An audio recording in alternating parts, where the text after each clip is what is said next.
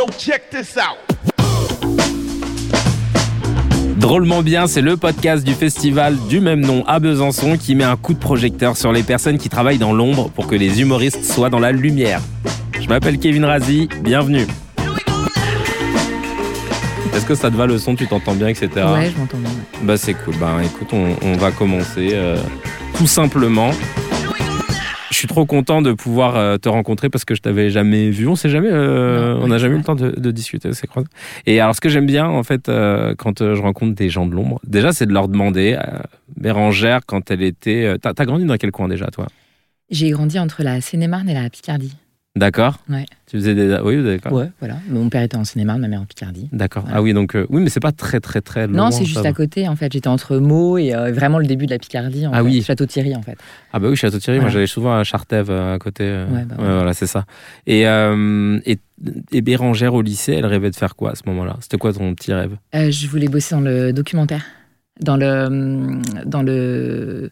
Tout ce qui était un petit peu cinéma audiovisuel, mais plutôt orienté documentaire. Comment ça se fait euh, Bah, en fait, je sais pas, j'avais envie de. Enfin, à la base, toute petite, je voulais être euh, ethnologue. Ouais. Et on m'a dit qu'il y en avait genre deux en France. et vraiment, ce serait très compliqué. Et en fait, j'aimais les gens. Et donc, Ouais. j'avais envie de faire des documentaires un peu à la striptease ou des trucs comme ça quand j'étais au Ah, lycée. C'était trop bien cette Ouais. Et, Et- euh, voilà, et j'ai fait des études euh, pour ça. Ouais. Et, euh, et puis, j'ai jamais fait ça, en fait, en tant que boulot. J'ai fait des études à Nancy. Il y avait une école qui s'appelait l'IECA, qui était l'Institut européen du cinéma et de l'audiovisuel. Mhm. J'ai fait ça. Et, euh, et après, j'ai euh, pris une année sabbatique euh, pour préparer des écoles de journalisme. Ouais. pour devenir JRI, tout ça, Ouais, ouais. journaliste, reporter d'image, machin. Je m'étais dit, il faut faire un peu de docu, un peu de journalisme et tout. Puis en fait, ça a été une vraie année sabbatique. Ah, t'as- fait quoi J'ai vraiment rien foutu. Et j'ai rien préparé. Et du coup, mes parents m'ont dit, bah, il faut que tu te mettes à travailler, en fait, parce que tu n'es plus à la fac, il faut que tu trouves un job. Et en fait, j'ai trouvé un job de médiatrice culturelle dans une euh, petite ville, bah, euh, à côté de Meaux et tout ça. Mhm. Et puis, euh, et puis voilà. Et puis je suis partie là-dedans, en fait. Et, et Et- c'est- ouais. ça a été quoi ta première mission, justement, quand t'as pris ce job de médiation culturelle Ouais. C'était quoi le premier J'ai dû organiser, un- enfin, reprendre l'orga d'un festival de court-métrage Ouais. Euh, où il y avait genre cinq films qui avaient été proposés. C'était un fiasco total. Ouais. Et euh, dont un qui était à moitié pas monté. Enfin, Ah c'était n'importe quoi. Ouais, tu sais, les petits bleds où Ouais. ils essayent de faire des trucs, puis c'est vraiment hyper compliqué, quoi. Et, euh, et c'était l'enfer. Sérieux à ce ouais c'était l'enfer. Et de là, comment petit à petit t'es arrivé dans le monde du spectacle? Ben, en fait, de là, euh, donc moi, je bossais pour la ville, pour Ouais. la mairie. Donc, il y avait quand même, c'est un esprit quand même, les municipalités. hein, c'est un délire. hein. Ah ouais, ouais, ouais, je suis d'accord. Et, euh, et du coup, j'ai, euh, il y avait un festival de musique qui avait été organisé l'année d'avant avec euh, plein de jeunes et tout ça. Et, euh, et là, le mot d'ordre de la mairie, c'était de dire euh, qu'on vous donne pas de subvention, on arrête en fait. Et moi, je représentais la mairie, je devais leur dire ça. Oh là là. Et ça faisait six mois que je bossais là, et je me suis, quand je les ai tous vus, je me suis dit, je peux pas dire ça en fait. Et donc j'aurais dit, ouais, c'est cool, on fait une édition. Et pendant genre quelques mois, j'ai vraiment été entre euh, l'association des jeunes en leur disant, euh, les jeunes, moi j'avais 23 ans, hein, Hmm. en leur disant, euh, vous inquiétez pas, on continue, et à dire à la mairie, il faut absolument continuer. Et en fait, j'ai réussi. Et le truc, c'est qu'il y a eu du coup un gros événement. C'était du coup, c'est devenu l'événement phare de la ville. Ouais. Et on a monté un gros festival qui s'appelait Le Son de l'air. Ouais. Et euh, on avait invité Birdie Nam Nam, on avait invité plein de trucs à l'époque. Ah ouais. Ouais. Et moi, je me suis dit, en fait, j'adore la musique et je bossais là-dedans. Et pendant, ensuite, pendant 15 ans, j'ai bossé dans la musique, en fait. D'accord. Mais alors attends, je reviens parce que c'est Ouais. un coup de poker de dingue que t'as fait ouais, quand tu leur as dit. complètement. Mais la mairie, elle te dit quoi à ce moment-là quand elle apprend qu'il va y avoir une nouvelle édition et Non, bah, je, lui dis, je leur dis pas. Je leur dis juste, euh, je leur dis rien. Je leur dis, euh, franchement, c'est vraiment dommage parce qu'en fait, c'était super euh, jeune. Ils ont envie de faire plein de trucs. C'est hyper important pour la ville. Et je fais ça, voilà, dans les deux côtés. J'essaye de, Ouais. de ménager un peu le truc. Et au bout d'un moment, la ville me dit, OK, c'est vrai. Et là, je fais OK. Ah, Sauf donc- que moi, les jeunes, ça faisait trois mois que je leur disais, vous inquiétez pas, ça va avoir lieu. Ah oui, eux pour eux c'était acté, Ouais. alors que du côté de la mairie ça s'est acté Ouais. au dernier moment. Ouais, j'ai vraiment fait. un Oh truc le comme coup de ça, poker, c'est fort. Ouais. Et là, tu t'es retrouvé dans la musique. Et là, en fait, j'ai bossé encore dans, ce, dans la mairie pendant Mhm. genre euh, deux ans. Puis vraiment, j'en pouvais plus. Je suis partie dans une autre ville où là, je me suis occupée. de- alors, J'ai repris des études entre temps. De quoi? De... C'était un master 2 professionnel de direction d'établissement et structure musique actuelle et amplifiée. C'était vraiment pour être à la tête de, de maisons de disques, de radio, euh, de salles de concert, trucs comme ça. Et, euh, et j'ai repris. euh, et donc, j'ai pris un job qui était à Houille, Ouais, oui, dans 78. Voilà, et euh, pour gérer la scène musique actuelle. Donc il y avait une petite salle, euh, il y avait euh, un studio d'enregistrement, de répétition. J'ai fait ça pendant un an. Dans- pendant cette année-là, j'ai repris donc des études et je devais faire un stage. Et le stage, une journée par semaine, je vais faire ce stage et je l'ai fait dans un label qui s'appelait Kiff Records et qui était le label de Birdie Nam Nam en fait, D'accord. de Raga Sonic, Ah oui, alors de Jazzy Liberators. Ouais, Ouais. ouais, ouais. Et, euh, et j'ai bossé cinq ans là-bas Et je me suis éclatée. Et après, je suis partie dans une radio, hein, où j'ai dirigé une radio à Toulouse, une radio campus. C'est vrai? Ouais.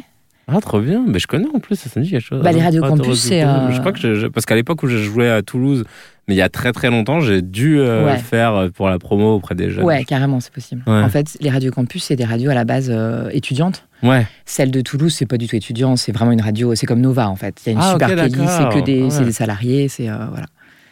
Ah oui, c'est très gros. euh, ouais. Voilà. Et puis après, euh, écoute, après, je suis revenue, j'ai continué de.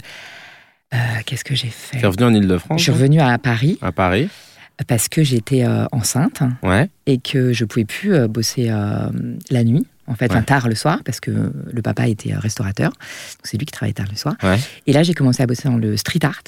Et après, j'ai bossé dans l'audiovisuel, enfin dans le, un festival de court métrage. Ouais. Et ensuite. euh, Quand tu dis bosser dans le street art, du coup, tu faisais quoi? Parce que tu sais, quand tu te dis street art, tu vois pas un Ouais. peu euh, l'idée de que Enfin, ce soit un taf. euh, C'était tellement. euh, Ouais, c'était vraiment particulier en plus. En fait, c'était en 2011. Ouais. C'était euh, les 50 ans du traité d'Élysée sur l'amitié franco-allemande. voilà. Et donc, il y avait une association qui avait monté un projet autour du street art et euh, qui voulait faire un truc entre l'Allemagne et la France avec, autour du street Mmh. art. Et elle a gagné euh, des centaines de milliers d'euros des affaires européennes pour faire ce truc-là. Donc, l'ANA m'a embauché pour faire la coordination de l'équipe et, et mener à bien ce projet. Et ça se terminait à Berlin sur cinq jours avec euh, 500 jeunes français qui venaient venir à Berlin. Enfin, c'était un énorme truc. Ah ouais. Et j'ai bossé avec plein de street artistes, en fait, une quarantaine, des Allemands, des Français, machin. Ah, c'est dingue. Voilà. Donc moi, j'avais rien à voir avec le street art, Ouais. mais c'était toute une opération autour de ça. D'accord. Voilà. Et ensuite, audiovisuel encore. Et ensuite, euh, j'ai été euh, prise euh, pour faire la coordination générale d'un festival, d'un événement qui s'appelait à l'époque Le Jour le plus court. Mhm. C'est le CNC qui avait monté ça. C'était pour, euh, pour faire en fait un moment fort de court métrage, comme il y avait la fête de la musique. C'était le 21 décembre, le jour le plus court. Mhm. pour contrebalancer. Et, euh, et donc voilà, j'ai été embauchée pour faire la coordination de ce truc, qui ensuite est- a été récupéré par Julie Gaillet et est Mhm. devenu euh, la fête du court métrage en fait, tout simplement. Ah oui, oui, bien sûr. Voilà. Donc j'ai bossé un an avec Julie Gaillet, après j'ai arrêté. D'accord. Pourquoi et, bon, pff, ça, ça, ça te soulève ouais, ça me soulève, c'était pas. Ouais.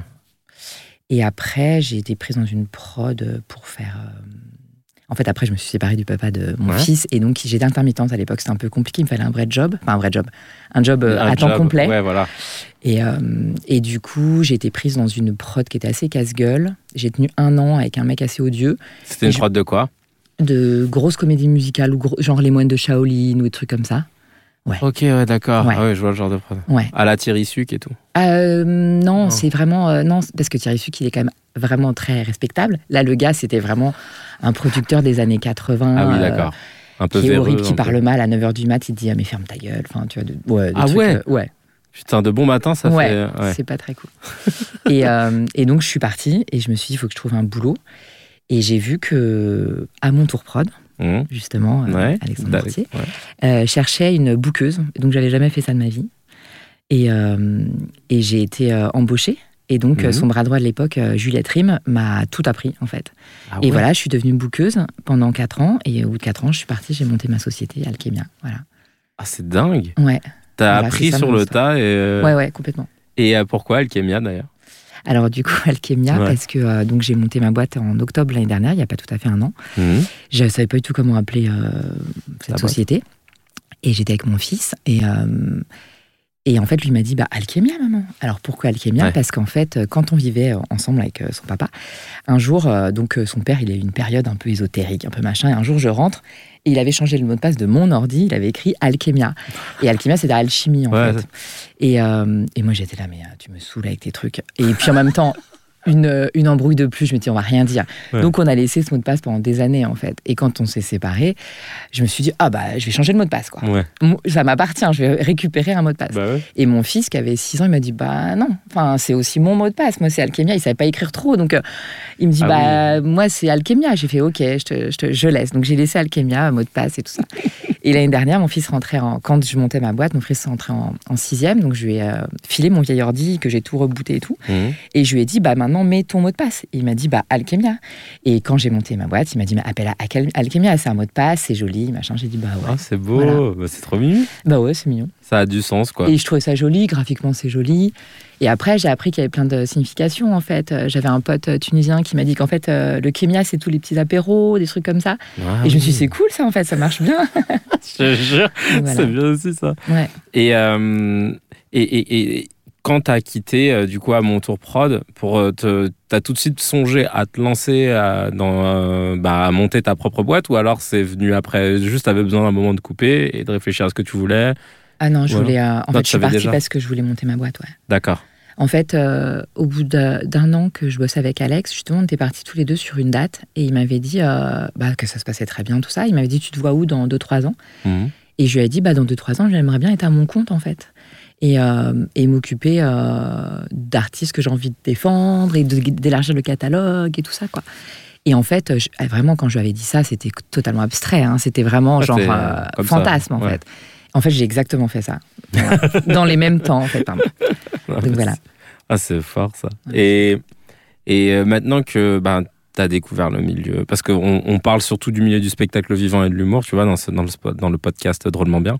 Et, euh, et ce que j'aime poser comme question aux personnes comme toi qui sont dans le milieu depuis un moment, euh, c'est quelle est ta vision du milieu, notamment du spectacle vivant humoristique, dans les années qui viennent, est-ce que tu penses qu'il va s'orienter vers quelque chose? Est-ce qu'il y a un modèle qui est en train de se créer? Je sais par exemple que les artistes ont de moins en moins, par exemple, confiance ou de moins en moins envie d'avoir des prods euh, mhm. un peu traditionnels. qui préfèrent se développer et faire appel à des bookers en direct, etc. Bah, un peu comme ce que je fais moi, par exemple, avec Bénédicte, avec la Tiny Team, où elle est, bon, au final, c'est, elle fait de la prod exécutive elle me trouve des dates, etc. Elle gère euh, tout l'administratif. C'est pas encore tout à fait pareil. Mais c'est pas, ouais. Et encore là, parce que j'ai envie de te dire, là, c'est limite une copro, quoi. Bah, en fait, c'est ça. La prod exé, c'est vraiment comme si elle produisait, sauf qu'elle met pas l'argent. Voilà, c'est ça, en fait, ouais. Et là, toi, tu le vois comment? Est-ce que tu sens qu'il y a un truc qui a changé par rapport au moment? Ouais. complètement. Bah, c'est aussi pour ça que que je me suis dit que c'était peut-être bien de partir parce que je sentais qu'il y avait pas mal d'artistes qui me, qui me sollicitaient en fait qui n'avaient pas du tout envie d'être signés en prod. Euh, par contre, ils ont besoin de bookers, très clairement. Et, et, je me suis dit que ça pouvait être intéressant euh, pour moi, qu'il y avait sans doute un truc à aller euh, gratter de ce côté-là. C'est-à-dire qu'aujourd'hui, tu as beaucoup d'artistes qui n'ont pas de prod Pas tant. Pas tant que ça, parce qu'en fait, je me suis un peu maquée avec certaines prods qui me refilent du coup tout leur catalogue. Et donc, du coup, j'ai beaucoup d'artistes. Donc, je peux pas. Je peux pas avoir. Enfin, j'ai énormément d'artistes, en fait, vraiment. Et, et donc, je peux pas dire oui à tout le monde. Hmm. donc, j'ai plus tant que ça d'artistes indés. J'en ai trois, en fait. D'accord. Mais, euh, mais oui, je pense qu'il y a vraiment un virage qui est en train de se faire. Euh, alors, euh, tu vois, il y a deux ans, hmm. justement, quand j'étais chez mon tour prod, j'avais parlé avec Alexandre Mortier et je lui avais dit, franchement, peut-être qu'il est temps d'essayer de monter un espèce de truc qui peut répondre à aux besoins et aux envies des artistes aujourd'hui parce que, parce que sinon on va tous les perdre en fait. Parce qu'ils vont plus vouloir signer, euh, mais ils vont quand même avancer, ils vont faire leur truc et voilà, faut vraiment essayer de réfléchir à ça. Et j'avais aucune solution, c'était juste euh, entamons le, la réflexion là-dessus quoi. Et puis bon, ben lui, il se disait que, enfin je sais pas, écoute, il t'en parlera de toute façon. En tout cas, il était, il, pas, il voyait pas ça comme une urgence, tu vois. Bon, moi j'ai fini par partir tout ça en me disant que bah si, je pensais qu'il y avait une urgence. Et alors aujourd'hui, tu vois, après un an d'indépendance. Ouais je me dis qu'en fait, il y a toujours ce constat d'artistes qui veulent être tout seuls, sans prod. Et en fait, je me dis que hum, c'est vraiment pas si simple. Parce que je vois très bien, moi, en tant que bookeuse, je fais beaucoup plus que du booking avec ces artistes-là, en fait. Ah ouais? Ouais. Ça va bien plus loin? Ouais, je trouve que ça va bien plus loin, ouais. En fait, je fais beaucoup de conseils, de stratégies, de plein de trucs, en fait. C'est vrai. Je fais les, les bookers, euh, bah moi, on me dit, voilà mon pitch, voilà mon affiche, euh, il me faut des dates, hmm. je peux faire mon travail bête et méchant, en fait. Avec les prods, on a toute une discussion sur les stratégies, comment on voit l'évolution, sur les artistes, enfin tout un tas de trucs. Même sur la promo, tu dois donner parfois ton. la promo locale peut-être euh. Ah bah la promo locale complètement, je les gère, les promos locales, carrément. Euh, la promo, non, non, je m'en occupe pas de la promo, mais par contre, euh, je vais euh, je vais quand même euh, être, euh, faire partie des discussions sur à quel moment c'est bien de faire quoi. Hmm. Là, j'ai une discussion avec une prod, par exemple, qui me dit voilà, pour tel artiste qui tournera en 2024-2025, enfin, qui sera à Paris en 2024 et qui commencera sa tournée sur un nouveau spectacle à partir de janvier 2025. La productrice me dit ce serait bien qu'on puisse, avant Noël, donc début décembre, annoncer la tournée. Et je lui dis, ça dépend ce que tu veux. Si tu veux que des promos locales avec des promoteurs, je peux, je peux tout annoncer, ce sera mis en vente en décembre. Mais ce que tu as l'air de vouloir, c'est euh, des dates dans des centres culturels. Tu n'auras rien en décembre parce qu'ils vont tout mettre en vente en juin, voire en septembre d'après, en fait. Ah oui. Donc, au niveau de ta promo et de ton gros lancement de euh, cet artiste revient sur scène, machin, c'est mort, ça tient pas. Donc, faut être raccord entre la promo et la réalité des, de, de- des tournées, en fait. Ouais, des mises en ligne. des mises en euh, vente de- et tout ça. ouais. Ouais. Donc voilà, donc c'est des discussions que je vais avoir avec, euh, avec les artistes, avec les prods et tout ça, qui sont pas forcément au fait de la réalité des centres culturels, quand est-ce qu'ils peuvent mettre en vente ou pas. Enfin, et donc ça veut dire que bah, si j'annonce une tournée où il y a trois dates, ça n'a aucun sens. Enfin, Ouais, c'est clair. euh, donc voilà, donc c'est des discussions que j'ai, euh, c'est global en fait. Et du coup, c'est vrai que je me suis rendu compte aussi, enfin je le savais, mais quand je, j'ai, moi j'ai appris le booking dans une prod, c'est-à-dire qu'en fait, quand on faisait des réunions de prod, je participais à la promo, je participais à tout en fait, à toutes les stratégies en tant que bookeuse. On m'a jamais laissé sur le côté. Je sais qu'il y a des boîtes, les bookers c'est vraiment des commerciaux. Chez À mon tour prod, c'est vraiment tu fais partie de l'équipe et, euh, et, et voilà, tu as vraiment ton mot à dire. Donc moi j'ai appris, euh, j'ai appris toute la production en fait, tout Ouais. le métier euh, en étant bookeuse. Et, euh, et du coup, je trouve ça hyper important justement d'avoir vraiment une vision à 360 de- du spectacle en fait. Et, et c'est pour ça que quand je bosse avec les prods, c'est vachement intéressant parce qu'elles l'ont. Mhm. Donc on a ces discussions-là. Quand je bosse avec les artistes en direct qui n'ont pas de prod, en fait, pour la plupart, ils n'ont pas de stratégie en fait. Ouais, Parce que- oh, je veux juste jouer. et- C'est ça. Donc soit, soit ils ont déjà été produits et ils sont devenus indépendants et c'est complètement autre chose parce qu'ils ils savent. Ils ont des réflexes. Ils ont des euh, réflexes, ils ont appris Une un vision, peu tout ça, une vision, tout ça. Mais tous les nouveaux qui arrivent et qui n'ont jamais été produits et qui ne veulent pas être produits parce qu'ils entendent les grands Ouais. qui disent Mais non, tu vas te faire arnaquer, Mmh. machin. En fait, c'est hyper compliqué parce qu'ils savent rien, en fait. C'est normal. Ouais, c'est ça. ouais. Mais euh, bon, bah, ils vont apprendre, hein, mais ils peuvent aussi se casser la gueule et ça peut être assez fatal, en fait, parce qu'il y en a tellement aujourd'hui que faut Bah, être malin. C'est ça, parce qu'en Ouais. plus, euh, euh, l'offre, tu trouves que l'offre a, a, a évolué au point que ça, hum, ça, ça, ça, ça, ça devient vraiment compliqué pour les humoristes ou alors que c'est juste une adaptation de marché? Parce que souvent, les gens me disent, il y a deux écoles, il y en a qui disent, bah, maintenant avec le stand-up, il y a beaucoup, beaucoup, beaucoup de spectacles, beaucoup d'offres. Euh, et t'en as d'autres qui disent ben ça changera rien pour les, les, les bons ils, ils sortiront toujours du Bah, alors oui, je pense que les bons sortiront toujours du lot. Après, euh, moi, je me rends compte qu'il y a aussi le. Alors, je sais jamais l'offre ou de la demande, machin, qui s'adapte. Ouais. Alors, c'est la, la, l'offre qui l'offre s'adapte à la demande. Voilà. ouais. Parce que toutes les municipalités maintenant, moi quand je bossais à la musique avant, tout le monde avait un festival de musique. Mm. Aujourd'hui, on s'en fout des festivals de musique, tout le monde a un festival d'humour. Mm. Euh, tout le monde commence à monter dans tous les bleds des comédies euh, clubs. ouais c'est clair Euh, voilà, donc en fait, finalement, je pense que les artistes, ils peuvent vraiment. Enfin, il y a de plus en plus de salles, de festivals, de choses comme ça, dingue, qui. Même les, les scènes nationales. Moi, je vends euh, dans, des scènes nationales maintenant, qui des, spectacles d'humour Ouais. ah ouais Ouais, ouais. Donc, qu'il y a encore quelques années, c'était impossible. impossible. ouais. Et euh, les scènes conventionnées, les scènes nationales euh, qui se mettent, en fait, bah, elles veulent être complètes. Ouais. et euh, c'est beaucoup moins cher. Moi, elle m'appelle en me disant euh, Alors, est-ce que le montage a lieu euh, 48 heures avant? Bah, Non. Ouais, parce fait, qu'eux, les ils sont habitués au. Barnum. ils sont habitués à, à bloquer la salle pendant 48 heures pour faire le montage et ensuite à le bloquer pendant 48 heures après. Donc, c'est 5 jours. C'est des semaines entières pour un spectacle. Ouais. Je- moi, je leur dis Ah non, non, nous, on arrive à 18h. Il y a un plein feu, un micro-main, en gros, et, euh, et vous allez être complet. Donc, en fait, ça commence à, à faire son petit, euh, son petit baume de chemin. Et, et ouais, il commence à y avoir des, euh, de ce genre de salles qui s'ouvrent à ça aussi. Donc, je pense que vraiment, en fait, c'est vrai qu'il y a de beaucoup plus en, enfin, il y a de plus en plus d'humoristes, mais il y a de plus en plus de, de lieux qui s'y prêtent, en fait, qui Et- les quoi. Et de villes en plus qui jouent le jeu. C'est pas tout n'est pas centralisé sur les grandes. Ah euh, villes. Ouais, c'est vrai que maintenant tu peux te retrouver à jouer. Bah, moi là, je vois sur ma, ma- ma- la fin de ma tournée de rodage, je vais jouer dans des villes. euh, je pense à, à Arras, à Saint-Riquier, des, des, des, des villes comme ça euh, auxquelles j'aurais peut-être pas forcément pensé de base, parce qu'une fois que tu te dit, euh, tiens, euh, Toulouse, Montpellier, Lyon, machin. Mais non, mais en fait, aujourd'hui, tu peux aller à Saint-Dié-des-Vosges. Bien sûr. Euh, Tu peux aller à Saint-Julien-Molin-Molette. eh ben oui, aussi. Mais ouais.